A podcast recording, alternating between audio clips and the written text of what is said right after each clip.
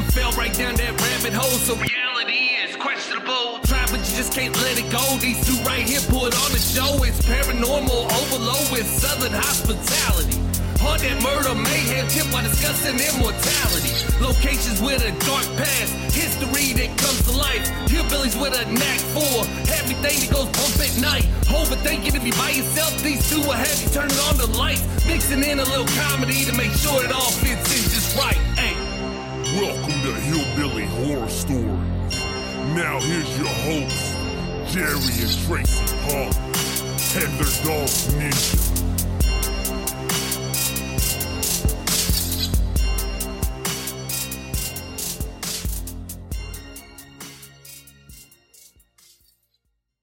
Hey, Tracy. Hey, Jerry. Let me tell you about the latest true crime podcast that I've been binging Morning Cup of Murder. Ooh, that sounds interesting. You remember those desktop calendars that would tell you what happened on that day in history? Yes, I always love those. Well, Morning Cup of Murder took that idea and turned it into a daily podcast that now has over 850 episodes that dive into serial killers, cults, cold cases, murders, and more. Wow, that sounds awesome. Morning Cup of Murder is the best way to start your day because each episode is less than 10 minutes long, so it is perfect to listen to while you're having that first cup of coffee or tea in the morning. Well, it sounds great. and It sounds just like it's just long enough. Morning Cup of Murder can be heard everywhere that you listen to podcasts. So check out Morning Cup of Murder today. Hey guys, welcome to episode 299 of Hillbilly Horror Stories. I'm Jerry. And I'm Tracy. Happy Easter, Bok Bok. Now that never gets old. I hope everybody had a nice Easter with their families today. And we had an Easter bunny in our yard this morning, so that was nice. And Passover, if you celebrate Passover. I think that was this weekend as well. Yes. Obviously, especially in the holiday time, we want to thank all of our military and civil servants all over the world, no matter which country you represent. Thanks to all of you, keep us safe every single day. Absolutely. You guys are angels. We pray for you guys every day. We'll never forget what sacrifice you are making for us. Absolutely. All right, Tracy, this has been one of those weeks, and it, and it always, there's an uptick around the holidays. It's just the way it is. But we have talked to uh, an extra amount of people this week that are struggling. Mm-hmm. And, you know, for us, there is a benefit to talking to you guys that I don't even think you realize. Every time one of you reach out to us because you feel that we're safe to talk to or you feel comfortable talking with us, that is a huge compliment to us. That it is. And it makes us realize that what we do is is worth doing for way other reasons than just entertainment purposes. That's very true. And even though you guys call us and we listen and talk to you and stuff like that, and it really helps Jerry and I as well, as far as I don't know. Sometimes you know, sometimes we need to talk, but sometimes it's it's just refreshing to sit back and listen, and just try to offer you guys any kind of advice that you know we're very you're not professionals by any mean, but in the end, it helps us in the in in a way too. You know what Mhm. I'm saying? I don't know if I'm saying that right or not, but um, It gives us a sense of purpose. and it does. And you know, I hate to say it, but sometimes I don't think I have a sense of purpose. and I mean, I feel that some days, and uh, but you guys really help us out just as equally. So we appreciate you guys so much, and you know, we're glad that you reach out to us and reach out to the group. Our group, I swear, I can't tell you enough how much we love everybody in that group. You guys are so awesome, and we're so thankful for you guys. Um, then, you know, if you feel like you don't want to go that route, there is an 800 number that you could call, and it's 800 273 8255. You can also text it 741 741. Um, they are really great about answering right, right away and getting back with you guys and all that. So we've heard that from several people. Um, but we got just want you to know that we're always here for you. It doesn't matter what time or day or night. Please just reach out. Absolutely. So, Tracy, tonight's story is. I thought it was one that I, I it's going to be one I bet most people haven't heard of. Okay. Which I've really been trying in the last year to find those stories that most oh, people I, haven't heard of. I know you of. have, honey. You have. but I thought this one was kind of cool. It, it's a little different than some of the stories that we've told, but unlike next week's story, which is going to be um, really different than the normal stories we tell, we got a cult story coming up for you, and this one is gruesome. It's not going to be kid friendly, and it may not be some adult friendly if you're kind of squeamish. So Yeah. I'm giving you the heads up, and we'll, we will give a disclaimer next week before we start that uh, it's it's one that oh man, I just recently found out about this cult. It happened in the 70s, and I don't know why this doesn't get mentioned more with some of the bigger ones that are always thrown around. Yeah, I'll I'll be honest with you guys. I am not looking forward to this at all. Um, I've seen uh, some of what's happening, and it's very disturbing. So I'm probably gonna lose it a couple times, and I'm not. I don't want to, but these stories they just reach into my soul, and you know, it's just it's just heartbreaking. And on top of that, that's the story that we're going to be doing at the live show in Louisville. Yay! So people can see me cry in real life. Yay! So if you come there, you're going to get to hear us do something we've never done at a live show. We've always done a paranormal story. Yeah, In five yeah. years of doing this. Yes. So, So all right. Also tonight, after we get through with this story, we've got Kalani Ghost Hunter. Kalani's got almost one and a half million TikTok followers. Uh, that is amazing, and I love that name, Kalani. this guy, well, he's his father's Hawaiian, Awesome. and this guy is 23 years old. He has been everywhere. He literally goes to three to five haunted places every week. Every week. What a life! Isn't that great? This guy is so intelligent. I mean, the amount that he knows about equipment, the amount that he knows about the the technological side being, but you would think because he's been to so many places in such a short period of time, you would think he's been investigating for 40 years. Hmm.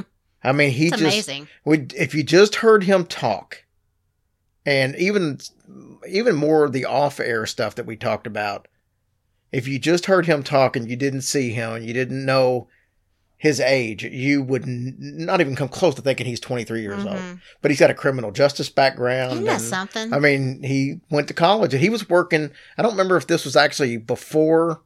Yeah, I think this is actually in the interview. He was working for like a politician in Mhm. Tennessee as his executive assistant when he decided to just do this full time. well, good for him. Man, he is a go getter. That's for sure. Yeah, really cool. So you guys are going to like him. So, all right, Tracy. So we obviously spend a lot of time ourselves in the great state of Tennessee. Oh, we love it. Be going back there in uh, about a Yep. month. Oh, Matter of fact. Yep. Usually we're in the eastern part of Tennessee, in Gatlinburg, Pigeon Forge, Knox- Knoxville area. Central Tennessee, though, has often been called the belt buckle of the Bible Belt. Mm-hmm. Because that. because that this area, obviously, that area of the United States is called the Bible Belt for a reason. It's a very religious Mhm. area.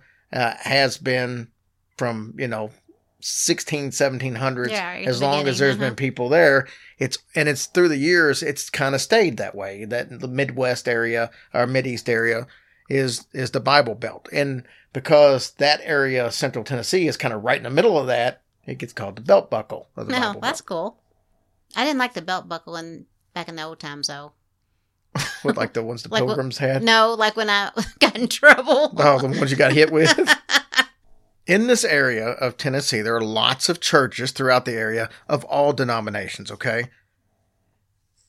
Even the tiniest of towns seems to have that one small church with several devout members in its congregation. Church revivals traditionally are important yearly events in the lives of these churchgoers. Would you agree? oh yes, I love revivals. These revivals would typically take place in the summer after the crops had been harvested and the tobacco was curing in the barn. Mm-hmm. And I say that because tobacco was the primary crop uh, at the time the story took place in Tennessee. For those of you who aren't familiar with revivals, they are still really big today in the South and in some, some other parts of the country, but I know it's really popular in the South. I'm not really sure which religions do revivals. I do know that it's really big with Baptists, but I know Mhm. some of the other religions also do them. And I want to say maybe Methodists do it. I want to say Pentecostal, and but I'm not 100 percent sure, and I don't want to speak about Yeah. somebody's religion and not know. not know the facts. but uh, right. yeah, right. So I know the Baptists are big, but I know there are other religions that do Mm-hmm. it. Now, sometimes the revivals take place in a church, but other times, and oftentimes, I should probably say, they take place in a big tent, and they usually last about a week. Mm-hmm. These revivals are like regular church on steroids. You have guests come from all over, and sometimes you have guest preachers and stuff like that. You have lots of fiery preaching and a festive get together with family and friends. That is true. So, Some good eating too. yeah. So let's get set up for our story. This story is going to take place in what is now known as Big Springs, Tennessee. Big Springs was founded by a man by the name of Epineter Carlock. What? What? Epineter Carlock was his name. What? That is kind of a uh, funky name. Technically, it could be Carlock, Yeah. but I'm not sure. Fun. That's It- a fun name. He first settled there in 1838. He was kind of traveling through the area and he stopped to, you know, water his horse. He took a look around at the beautiful hills and the fertile valley and he decided that this was the place that he wanted to call home. So before too long, other settlers established farms in the area. There was an old buffalo trail, basically, where I guess literally a place where buffalo had worn out walking. Uh huh. Yeah. That was eventually converted into a stagecoach route that connected Nashville to Chattanooga. Okay. Now, obviously, this opened the door for even more people to come settle there because now you had a way that went straight past it. Isn't it weird how how would you know which way to go? Like how do you know which way is Chattanooga? How do you know which way? You know what I'm saying? Ain't that weird to have? Well, because Nashville, if you're in Nashville, Chattanooga would be to the east. well, I would so- help me none because I don't well, know which way would east be. But see, people have compasses back then. oh, that's true. so they could use a compass or they could use the North Star. And wherever the star is, you know that's north. So based by north, you know where south, east, and west are.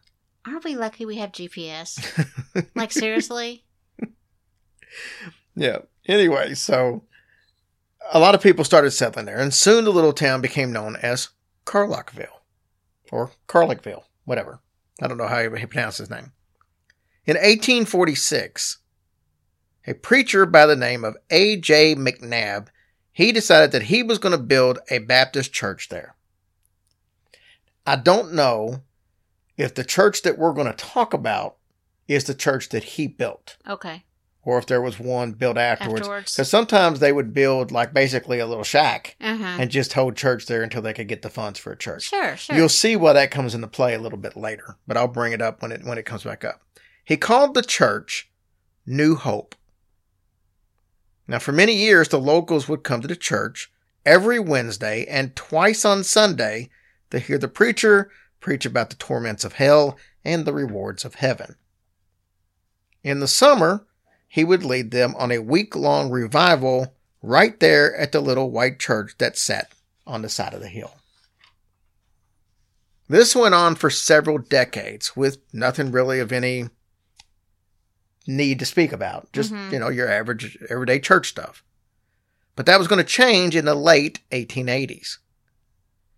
It was the revival to end all revivals, oh man. one that's still talked about today by the people in the area. What? What It do wa- we miss? It was late August, and like previous years, everyone prepared for the revival.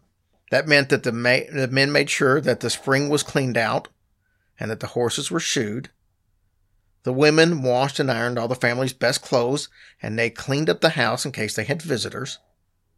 They also did all of the baking and the cooking. I bet it's hotter than a biatch out there. Guarantee. On the day of the revival, people came from near and far. Those who came from the other side of the hill, they would stay with friends and relatives. That's Th- nice. Those who didn't have a horse or buggy would walk to the service, shoes in hand. They walk barefooted. Yes, yes, so they wouldn't get their shoes they didn't want to dirty. get their shoes dirty.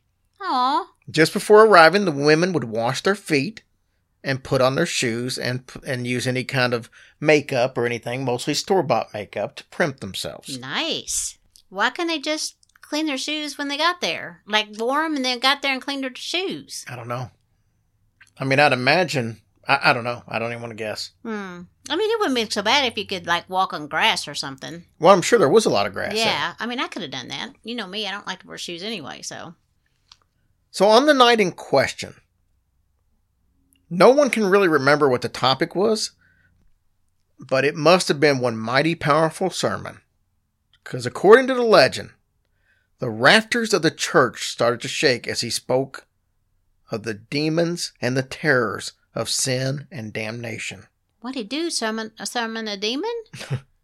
You're closer than you think. Oh no. The more he preached about fire and brimstone, the more real it seemed to the congregation. Exactly what happened next has been disputed, even among those who live in Big Springs today. One thing that is not disputed is that something happened that night. So, the preacher had reached his emotional peak of his sermon. It's as if he made something manifest right in front of the congregation's eye. A loud noise was heard near the pulpit, close to where the preacher was standing. Some said that it sounded like a tin plate of coins had fallen to the floor. That would make a racket. Oh yeah, it would. Others said that it sounded like big log chains that were shaking and rattling. And yet others said that the noise started as a slow and low rumble in the attic. Then a light appeared in the attic. The light floated downwards and landed in front of the pulpit. As the light descended, it took the shape of a barrel. A barrel full of chains. This barrel then started to roll and it rumbled straight down the middle of the church aisle in between the pews. As it did, smoke and flames shot out both ends of the barrel. The pews began to tumble over as it passed by. People weren't sure if the pews fell because something supernatural or if they were being knocked over by all the people that were trying the hardest to get out of the path of the barrel. What is certain is that the barrel struck terror in the heart of everyone in the church. Well, Lord, I would think so. Outside the church on the steps was a gentleman by the name of Clem Banks. He had stepped out to get some fresh air because you know it had to be hot in that Oh, place I'm in sure. August inside with a bunch of people. Of course, I mean they got a flaming barrel coming at you. He hears all this commotion outside and he starts up the stairs to go see what's going on. At that time, the barrel burst through the door, spewing flames and smoke. It rattled down the steps and straight for him. Luckily, Clem got out of the way and watched the barrel go down the steps, followed by almost everyone that was inside the church. The barrel rolled around the churchyard and spooked the horses and the mules. The animals broke loose and they took off, all except for one mule that was stubborn. and it didn't say what happened to the mule, it just said only one of them stayed. Some of the church members had actually taken refuge by hiding underneath the church's crawl space. And after a few minutes, which probably seemed like an eternity, the barrel then rolled down the hill and disappeared into a patch of woods. Dazed and bewildered, the churchgoers came out from their hiding places, dusted themselves off, and proceeded to walk home. I wonder if the preacher was like, hey, we're not done yet. I don't know. Jeez, I don't know about that. Most of the animals had returned back to their respective barns. They were shivering and half scared to death, much like their owners. In the week to come, there was plenty of talk about the barrel. It was definitely supernatural, but what did it mean? hmm What was the purpose of it showing up? It was generally interpreted that some great sin must have been committed by a member of the church. The It must tr- have been the preacher. no. The truth would actually be more alarming than what people were thinking. You see, years earlier, a traveling peddler came through town. Now, he had taken a night of lodging with one of the church members. The church member found out that the peddler had a large sum of money on him. So he killed him and took the money. Oh no. He was so overcome with guilt that he gave that money to the church to help build the church that was currently there. The building itself was tainted with blood money. Now, I said earlier that I wasn't sure if the church at that time was the original church or not. hmm The research I did on this said that at one point that we're going to get to, that they eventually built a new church, and that church had served 50 years. hmm So that seems like it would be the original, uh, at least of, of the true building. But if that story is true, then the church must have started as something else, and then that's how that the main church got built. Does that make sense? No, it does make sense. So the guy confessed to what he done. It to the preacher or is- I don't know if that's the case or if they found out later after the church was built, or I'm not really sure exactly what happened. Now, if you think that that visit by the barrel was the end of the story, you would be wrong. It was actually just the beginning of a series of events that was going to take place that the church was kind of the focal point on. To most in the community, the area became the home to ghostly presences, haints, and malevolent spirits, especially at night. The night following the barrel's appearance, people claimed to hear the sound of rattling chains coming from inside the church. Other passerbys claimed to hear the what appeared to be benches tumbling over and over inside. All of this while the building was locked up for the evening. Not long after this instance, another church member by the name of Aunt Dolly had an experience. She saw weird lights coming at her from the other side of the creek near the church. She wasn't the only one to see mysterious lights. Quint Summers reports that an egg shaped light had followed his buggy along that same stretch of road. After the next Wednesday night service, members of the congregation were heading home in their wagons. Many attested that the stars began to fall all over them. This was not a simple case of a meteor shower or shooting stars. These stars, or whatever they were, they started cascading down all over them, and the ground around them was covered by whatever it was that was falling. well, that's kind of cool. I bet. I, when I think of it, I kind of think of like a hailstorm, Mm-hmm. especially with it being in the summer and all that. Maybe Well, it was a hailstorm, be, but yeah. I think they would know the difference between stars Well, and ice. Yeah. But anyway, this scared all of the churchgoers and their horses. These events went much deeper, though. These weren't just strange lights and falling stars. Apparitions soon started to appear to passersby. A general dread of the church and its graveyard hung over the community. Several people even had encounters with a headless ghost. Mm, Want to hear about one of them? Yeah, sure. Ed Prater was riding his horse one night. His route just happened to take him past New Hope Church. He was unfamiliar with any of the stuff going on. He wasn't right there. He didn't know about any of this. He just happened to be going by. A headless ghost jumped onto the back of his horse and rode part of the way home with him. Wait. On that guy that was just passing through his Yes. horse? He jumped on the horse with him. Holy crap.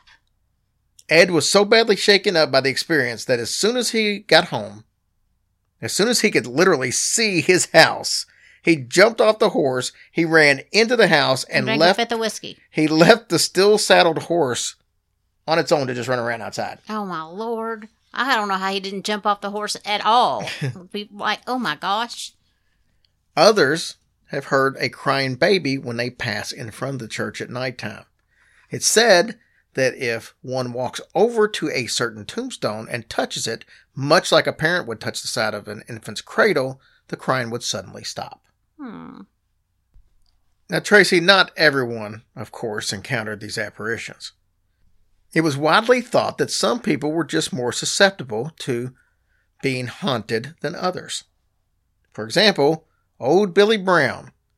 Billy was a preacher and thus a godly man. Old Billy was so sensitive to the spirit world that he would not go anywhere unless he was accompanied by his grandchildren. Billy believed that if he went out by himself, that he would see everything and would be certain to run into some malevolent entity, and that was an experience that he could definitely do without. Oh, I'm sure. Granny Todd said, Some folks can see haints and some can't. Just trying to be a poet. Granny Todd seemed very wise. Yeah. She should work for Hallmark. For 50 years, the little church on the hillside by the springs had been the social and spiritual heart of the small rural community. But the wooden frame building had seen better days. Not just physically, but the supernatural reputation had taken a toll on its congregation and the community. Well, that's what I was going to ask you. Did a lot of people continue to go to the church? I think it really, just went downhill yeah, it after really that. went downhill literally because it's on the Mhm. side of a hill. But in 1901, the old church was torn down. A new church was built right across the road on some level ground. It said that once that last nail was put into the new church, all of the paranormal strangeness had gone. There was peace in the valley once more. wow. And Elvis wrote, uh, sang a song about it. I know. I love that song. Tracy, it's been over 140 years since these strange happenings at Big Spring started, but there are still many in the area that will not pass that way after dark. No kidding. So, my question would be Do you think that barrel was the inspiration for Donkey Kong? It could have been. That's a crazy story. It is crazy. And Like I said, Yeah. it's, it's a little more. I don't know if you could. I mean, there's a lot of paranormal stuff went on, but because it had happened in a church and it almost ha- and it happened at a revival, it's Mhm. almost like is it more religious or is it more paranormal? You know, But why a barrel of all things? I don't know. And a barrel full of chains. Yeah.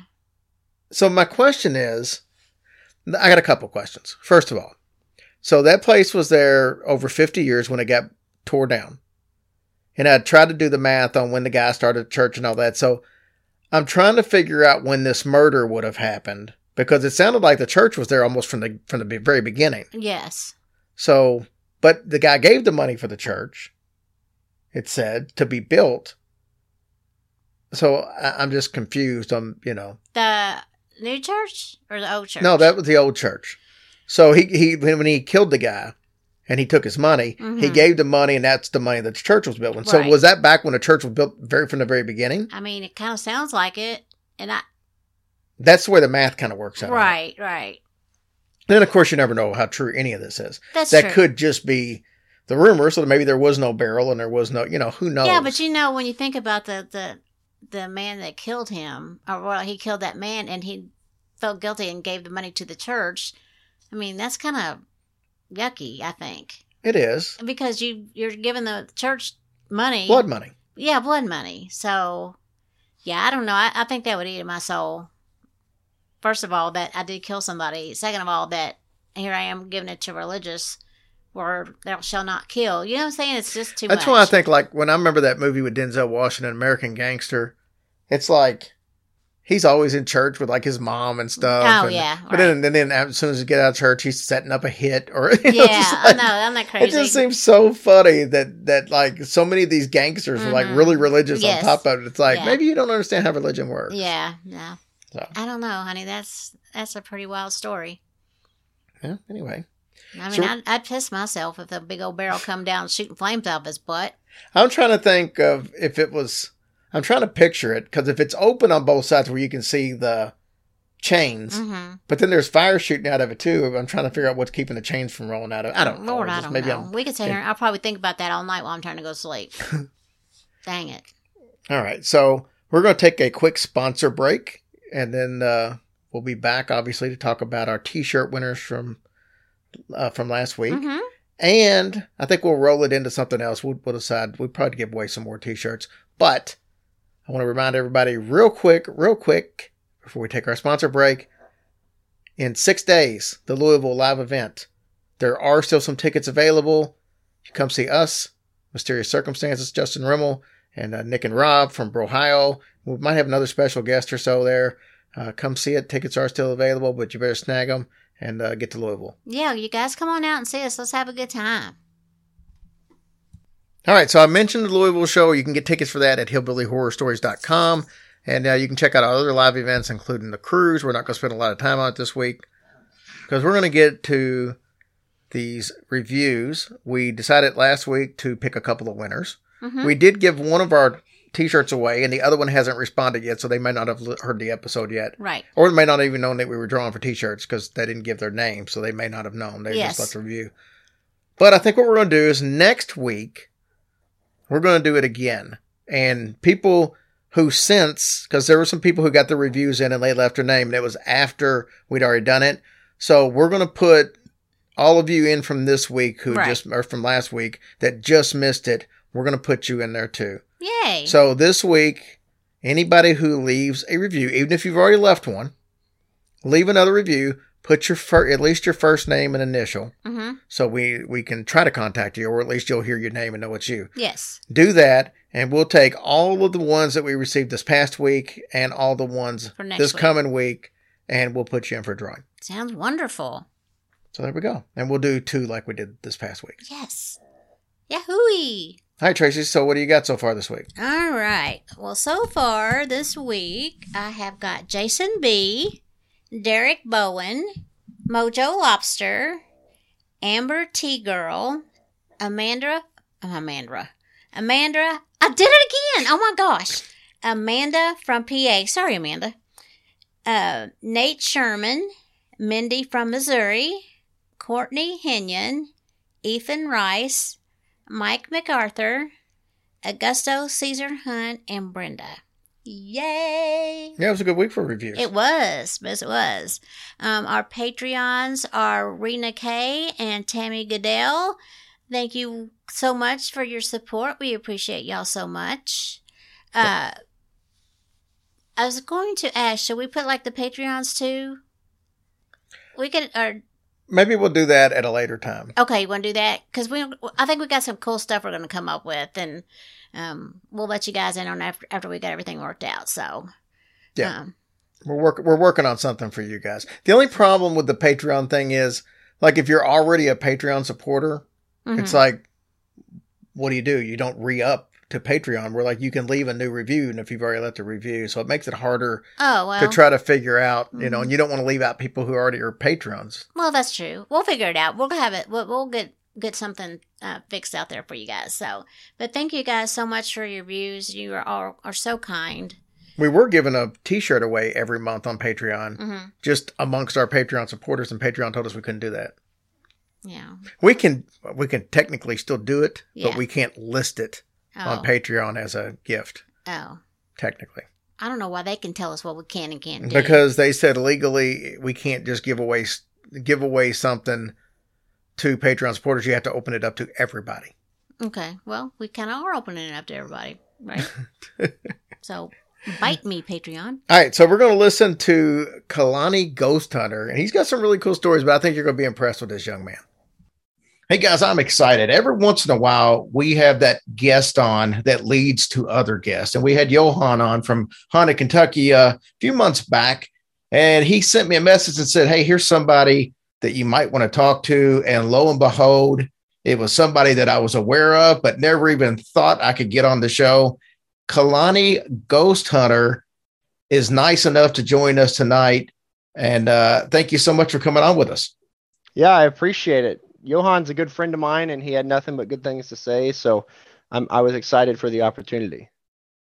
And some of you probably know who uh, Kalani is, and some of you may not, uh, because it really depends on on what you're used to seeing. Like if you're really into the TikTok world, you probably know who he is because he has 1.3 million followers, constantly putting out videos from uh, every haunted place you could think of.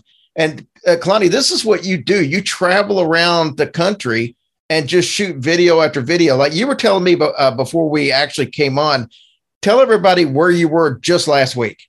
Yeah, so you know, last week we wrapped up uh, Fairfield County Infirmary, Madison Seminary, Greenville Manor, and Poasttown School, literally all in like an eight-day period. Yeah. So, I mean, you know, people talk about how busy Tracy and I are, but I mean, that's nothing compared to the amount of traveling that you do to get these things done. And, you know, like I said, people can go to Kalani Ghost Hunter on TikTok and see stuff, but what's the other social media that you're on right now as far as uh, being able to watch your stuff? So um, YouTube, I've actually started producing full episodes that have a lot more of the history and interviews from either the owner or somebody very knowledgeable of the locations. Um, and I'm planning on doing that for everywhere I go. So normally, what kind of got me started was live streaming. But with live streaming, you lose a lot of that history and interviews and stuff, even if you put them in there. Um, you know, if something were to happen where I can't get that footage back, then it's kind of lost. So pretty much every location I go to now, I do live streaming and a post-produced video. So YouTube would probably the be- be the best um, secondary option to watch the content. And when you go to these locations, are you going primarily by yourself, or what's the size crew that you travel with to get this done the, the appropriate way? So when I first started, when it was strictly live streaming, it was usually just me.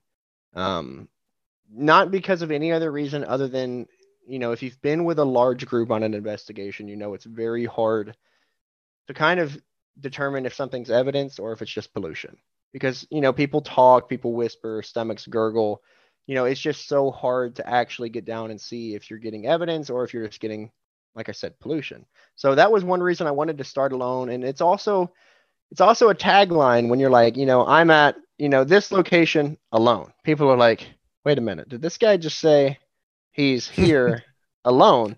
Which, you know, because we're used to watching shows and you know they've got a whole crew, you know, whoever they have in the show. It's it's not often you see somebody just somewhere alone. Now, with me switching to pr- post producing something afterwards, I had to add an additional person just to, to film me doing it. So uh, Johan's actually been doing my a lot of my camera work for me um, at some of these locations. So now I'm up to a two person team compared to my one person team. Yeah, it, it, probably makes it a little easier to have a bigger crew when you get the budget some of those shows have. Absolutely. So, like a lot of these locations you go to, uh, like say the the four or, or five that you went to last week, do they usually make you pay for the investigation, or do they usually invite you in for the publicity? now it has changed a little bit, but um, a lot of the locations I still have to pay. Now sometimes that amount may be reduced, but what's actually been even more kind of confusing to me is some locations will actually charge me more.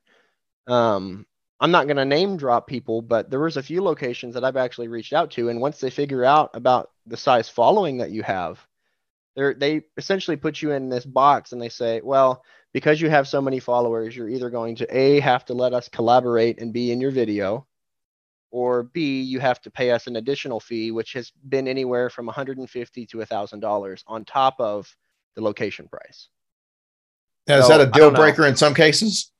It is. Um, because, you know, in my eyes, especially one of these locations was brand new. I mean, hasn't even been open for more than two months. So they obviously don't really have the track record to show of any activity or any, you know, what to expect. So in my eyes, that would be somewhere you'd want somebody to come in and bring more eyes to your location so that you can start filling the calendar. But it was kind of quite the opposite where they made it so much more stricter on me because I live streamed. Um, and I was like, you know, I'm not, I'm, I, there's thousands of other locations I could go to. I'm not going to break my back to, to, to do this for you. So I still pay for most of them. Don't get me wrong, but there it is kind of shifting to um, either like a reduced rate, or people will invite me in, or you know, well, you do this for us, you do an event for us, and we'll give you the location for whatever. So I mean, it there's definitely a lot more play now than there was in the beginning, but a lot of them still want that money, which I understand. Sure. How far in advance do you usually have these things set up? Like we, like the three or four you went to last week. Did you know you were going there four months ago? No, I usually this sounds crazy, but my planning is usually only about two weeks out. Now, the only time I don't stick to that is if it's a bigger location that I know I have to essentially plan in advance. So, like two examples that come to mind right now um, June, I'm going to Trans Allegheny, and July, I'm going to Pennhurst. Those are just two locations that you kind of have to um, plan out because they're they're so sought after. Even on weekday events, it's it's kind of hard to get into those if you plan so after after the fact. Pennhurst is absolutely awesome. If you've never been there, we got to go a couple of years ago. We had kind of a private uh, tour. It was during their Halloween season, and uh, we were able to come during the day and got to see the, all the all the buildings that were available to see. And they Mhm. pretty much just just said, "Hey, uh, go and look around and let us know when you're done." So we didn't even have a tour. We, I mean, a guided tour. We just kind of went on our own. And man, what an awesome place! So uh, I'm sure you'll have plenty of luck out there. Yeah, I'm I'm excited for that one and Trans Allegheny. They're not cheap. Trans Allegheny, I think, was right at two thousand dollars, but you know they're they're just there's some phenomenal locations out there. And like what's crazy is I don't mean to steer off, but the place I just went to, um, Greenville Manor in Pennsylvania. It's it's not very big. It's it's relatively affordable as well right now, but I have never in my life had the amount of activity I had there in one night anywhere. And I don't really say things like that, but I had uh, a camera get ripped off the ceiling. I had a door slam behind me. Um, like very like when you think of like Hollywood movies with stuff actually moving, that poltergeist activity that's so few and far between that we actually get to experience. It it was rolling in that house. And Johan was with me. Johan was ready to retire that night. So that that place is insane. we had an experience like that uh, a couple of weekends ago at Whispers Estate up in Indiana. I mean, it was, I mean, we had balls get knocked off of uh, uh, the bed three or four times. We had a door open. We had uh, flashlights going off and on on cue. I mean, I've I've never experienced that much in one place, and all that happened within like the first two hours we were there. It was amazing.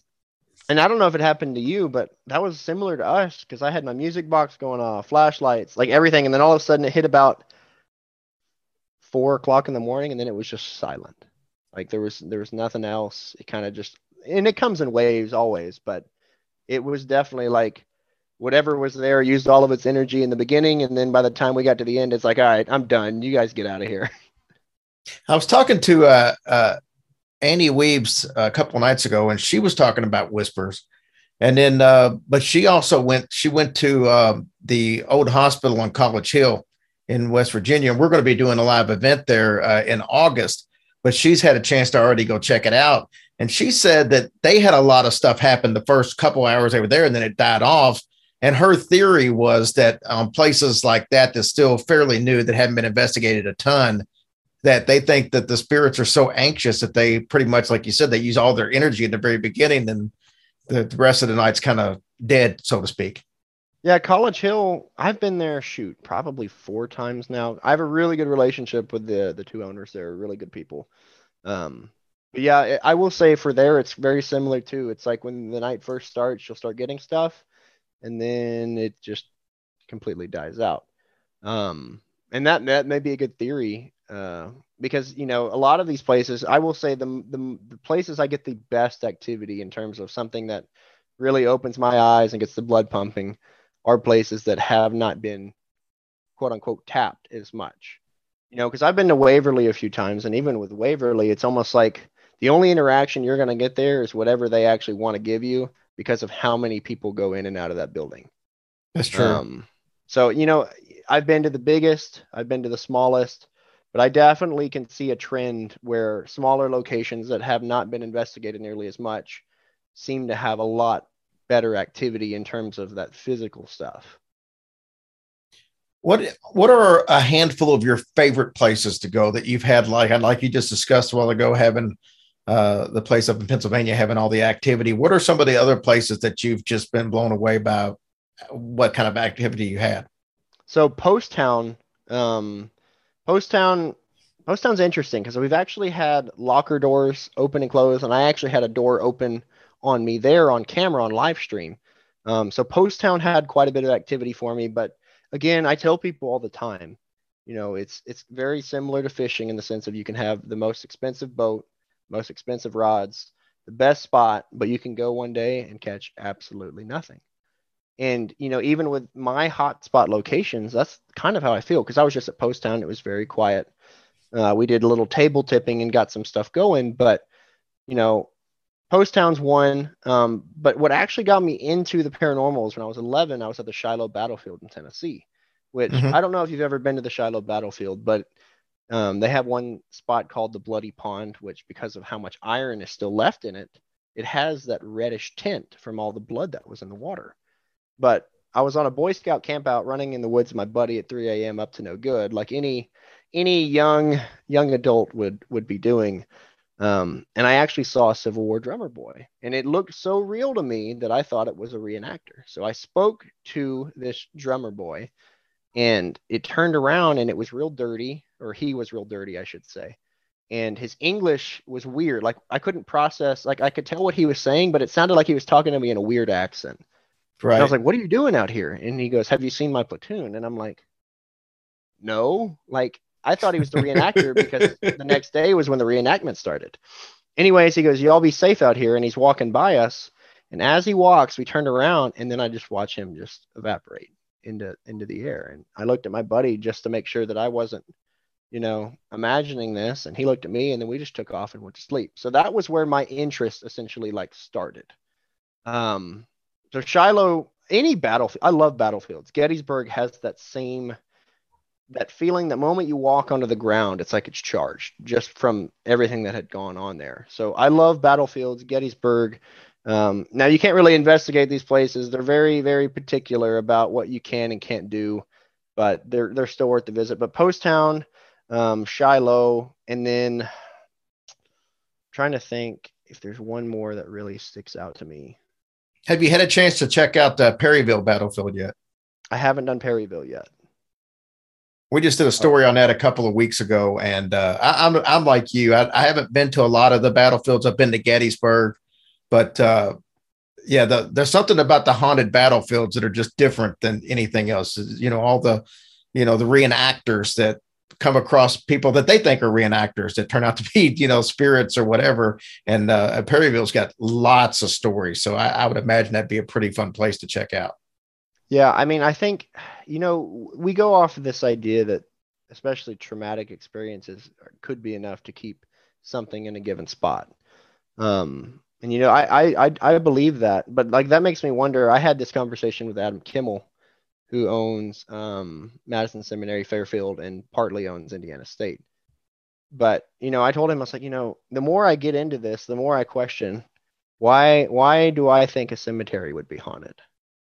right? Because we go off of this idea that you know residual hauntings, um, whether traumatic or like positive emotional responses to locations, are enough to keep people there. Like you know, I don't know where I'm going to be buried, and, and unless you've got a a pre-purchased plot, you're not going to know where you're going to be buried. You know, that's my thing. Is if I was a spirit and I had that energy to essentially move in that sense, why would I want to go watch my body sit in a hole in the ground that I've never seen in my life? So, same thing I've always said. It never makes unless you were killed in a cemetery. You've really got no reason to hang around there. Well, and I tell I I told Adam I said you know I I do believe that people do things in cemeteries to conjure activity, you know because I know people that have gone and done Ouija boards and in in cemeteries and they don't do things properly and then all of a sudden they have stuff happening to them. You know I have those weird stories that people give me, but you know personally I just don't feel that a cemetery would be haunted. You know even even if you were a lonely individual i feel like you would go to so much there, there's so many better options than sitting there looking at rocks in the ground. So Somebody- you know, just i don't know Somebody brought up to me that in some cases you have, let's say, somebody's spouse passes away, Mhm. and they spend a big part of the rest of their life visiting that cemetery on a regular basis to feel close to their spouse. That it's possible when they pass, because they've spent so much time there, that would be a natural place to come back. But I still think that's few and far between. well even with that you know because that is it is it really the the place that is giving them that comfort or the fact that they feel closer to their spouse Right. So, you know, in my eyes, why would they not find their spouse and be wherever their spouse is? Now, granted, I don't really know how that that all plays out. Right. I don't think any of us do.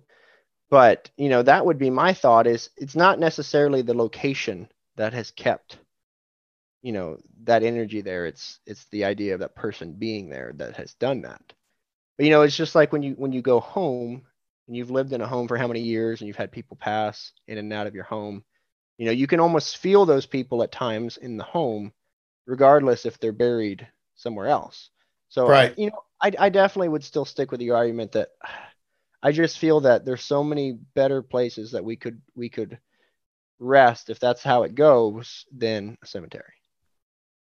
So, Kalani, I got to ask you this: you uh, you are a younger guy. How long have you been paranormal investigating?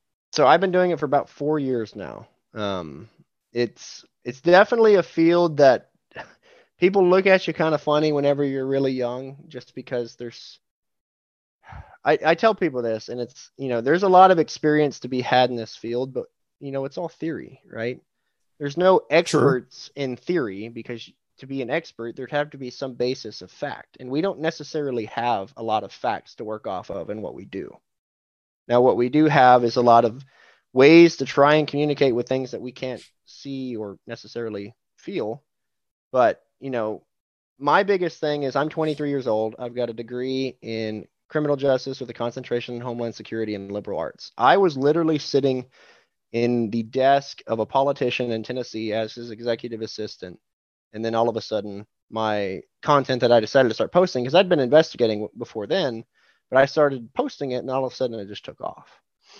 But you know, with this field, we we get caught up in names, in celebrity status because somebody tells us that we should care to watch somebody's stuff, whereas you could have better ideas than anyone on the best TV show, but just because you're not in that role, you're, you're not seen as an expert.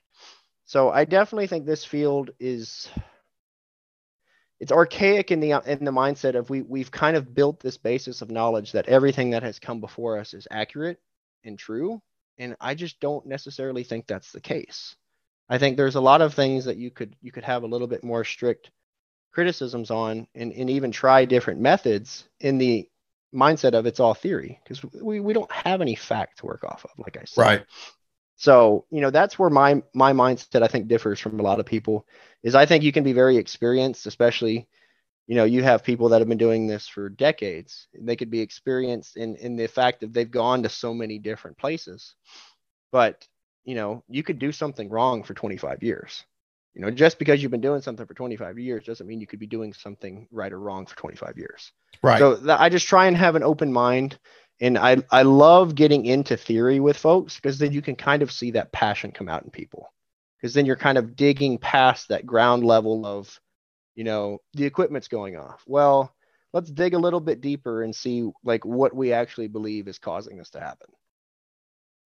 Do you use any of your criminal justice background does that ever come in handy in in what you're doing now? Is there times where a theory that maybe you learned or a way of thinking that you learned can give a different viewpoint on ghost hunting?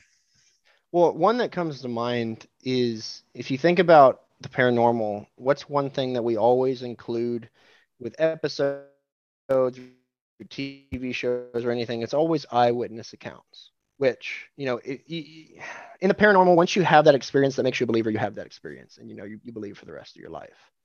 But the problem that i have is once you start diving into the details of experiences they become flawed because you know one of the least credible sources of information in a court of law is eyewitness accounts because your mind essentially may only have three pieces of the puzzle but it'll fill in a 15 piece puzzle. Right. So i think we fall victim to that in the paranormal of where you know, my Ovilus says this, this happened, and then this other thing happened on my K2 meter. And then our, our mind tries to connect dots that may not necessarily have a correlation. And I think once you, you have that and you have these eyewitness accounts of what people are expecting to find at locations or things that they've seen at locations, I think you could have a pretty flawed picture in a very short amount of time. So, you know, I don't use a ton of my criminal justice background in, in any other sense other than just having kind of a more open mind and trying not to connect dots that may not necessarily be there in terms of painting a clear picture. But see, that's interesting because that's something obviously you've learned is that, you know, like I've heard for years that eyewitness accounts are only, you know, a certain percent completely accurate because things change or their their memory is a little bit off or they you know as years go or, or even days go by their memory changes a little bit from what they thought they saw so it's you've used that knowledge to initially, you know, turn around and say, hey, just because somebody said it happened this way doesn't mean it actually happened 100% that way. And and I think in the paranormal world, even the skeptics out there, they tend to still they want to believe so much that they they put the they don't take the emotion out of it and they oh well this happened. They said they said this happened. So how do you explain that? Well you can explain it by maybe it didn't exactly happen like that. Maybe it wasn't quite as crystal clear as the picture was painted so that's a good way to be able to look at it and, and to be able to to stay a little more neutral on what may or may not have happened Well, and, you know, I think I think when you when you start researching locations, especially before you go, you have a tendency to be a slightly bit more biased because then you're looking for these certain things compared to just kind of being open to what's there. So a lot of times, you know, Johan will have the backstory of the location, but I just kind of go in knowing nothing, not because of any other reason other than I want to eliminate me looking for answers right. So if you think about auto suggestion, there's so many people in the paranormal field that fall victim to this, where you know you run a, a burst session, and you know you hear something, and then you say that you heard it, and then you tell other people what you heard. They're going to start hearing that regardless if it's there or not. And like even with Estes, so Estes method can still kind of be that way. Um, so what I've actually been doing with my Estes method is I, I call it the Kalani method. It's not Kalani method. It's just Estes method with a twist. But I essentially have found a way to run an SB7 and SB11 off of the same sweep rate and frequency. Um, so I'll, I'll run it on AM and we'll run them either forward and reverse on both devices. But I essentially hook one up to an external speaker and one of them, same noise canceling headphones on the individual. But what that does is it gives, in my case, the viewer an opportunity to actually hear the same things that I'm hearing. They hear what I say, and then they can try and decipher if there's actually anything there. The reason I added that, a big proponent or a big component, I should say, of of kind of what makes me a little bit different is I I am huge into ethical investigations and transparency because there's plenty of people out there that will make stuff happen in that sense. And you know, I, that's not why I got into this. I got onto this because I had an experience when I was 11 and I want to try and find a reason why. And I think, you know, if we go to these places and we have to make things happen to, to hit view marks, then we've completely defeated the purpose of even going to the place. Can you uh, tell us about your uh, situation you had when you were 11, your experience? Yeah. So, like I said, you know, at, at Shiloh, and again, going off of the idea that the details could be flawed a little bit just because I'm remembering something from that long, but I definitely remember seeing a a little boy. My guess would probably be about eight, and he was in the gray uniform. I mean, everything was to a T. Like I thought he was a reenactor because of how accurate the reenactors try and get their their uniforms. And when he turned around and looked at me, like I said, he was very dirty. He was very. It, it just looked like he was out of place. It looked like he was in the wrong time. And you know, when we had that experience, I ended up asking my buddy. I'm like, man, did that happen last night? Like, am I dreaming? And he looked at me and he's like, it happened. Now he's got a lot of issues now, and I'm not saying they stem from that, but um, it definitely was that eye-opening moment that once you have that that first experience with the with anything paranormal, it, it's kind of hard to deny that there's something else out there. Now finding the the yellow brick road to get to that connecting point is is the mystery for all of us, but it's definitely enough to keep you going. When you do your live streams, uh, are they typically how long would you say? 45 minutes, hour, hour and a half? No, so when I first started, they would usually be uh, about eight hours, um, Hmm. ranging from about 8 p.m. to about 4 a.m. Sometimes sooner, sometimes later. Now I only do about four hours, but it's I'm definitely and it's hard because you have to assume that no one knows anything. They don't know what kind of equipment I'm using. They don't know what I'm doing. They don't know where I'm at. It's a lot of repetition. It's a lot of here's where I'm at. So that's why I started doing the post-produced videos, is so that you know I didn't have to keep saying that over and over again. I could just say it once, record it, and then put it in a video. Um, but I've definitely had. Uh, I think my longest stream was like 15 hours. Wow. So, yeah, it's it's uh it's it's a lot of work, I will say, because you're not entertaining in the sense of you have to make anything happen, but like you have to essentially think in your mind, like, why are these people going to spend two hours of their day watching me? So, like, I sing, I'm pretty stupid at times. And once I get delirious, like from the lack of sleep, is when the show really picks up and people people start laughing because you never know what's going to come out of my mouth. I have seen you doing some singing. You were, uh, I think, in a hospital, getting on an elevator, was singing Daisy. So that was a that was a short TikTok video that I saw. It was only like a minute long, but you were. Uh, it seemed like you were having fun, and uh, I'm surprised that that elevator worked because it looked like it was pretty old. When you go to College Hill, try that elevator out. It is like incredibly smooth for how old that thing is. You literally hit the button, close the door, or close the door, hit the button, and it, it is faster and more efficient than the elevators we got today. I'll tell you one it's not like that is the uh, the hotel in uh, Point Pleasant. Well, that thing I got in that elevator and it scared me to death. That uh, the the old hotel, the man, it was jerking and stuff, and we were only on like the third floor, and I'm like, oh my god, I think I'll just take the steps next time. yeah, College Hill. There, so I went the first time I went was in the summer, and let me tell you, that place gets hot. So I'm climbing up and down these four flights of stairs, and that was before they had the elevator fixed. And man, I I probably lost five pounds of just water weight that night. But oh, wow. Um, when you go in the incinerator room, they still have ashes from the you know the limbs that they would burn in there. Um, if you go in the summertime, which you said you're going in August, right? Yes. If you go when it's hot outside, you walk into that room, you will not forget that stench. Ah, it Great. Is, That's something to look forward to. Horrible because it heats up all of that equipment or all of that that hardware, and it it still has that smell. Ooh, that's something I wouldn't even plan it on, but now uh now it's gonna be stuck in my head and my nose. but Kalani, it's it's been a blast having you on. And I know you've got some uh, events that are going to be taking place. Tell me, uh, you said you got one going on in uh, Lynchburg, Tennessee, correct?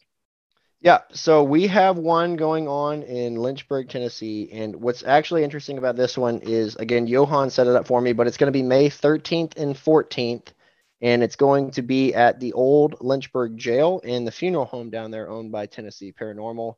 I think they're also doing a like a walk, and so one of the packages I think has like some free T-shirts and stuff. So it's going to be a, a really good event.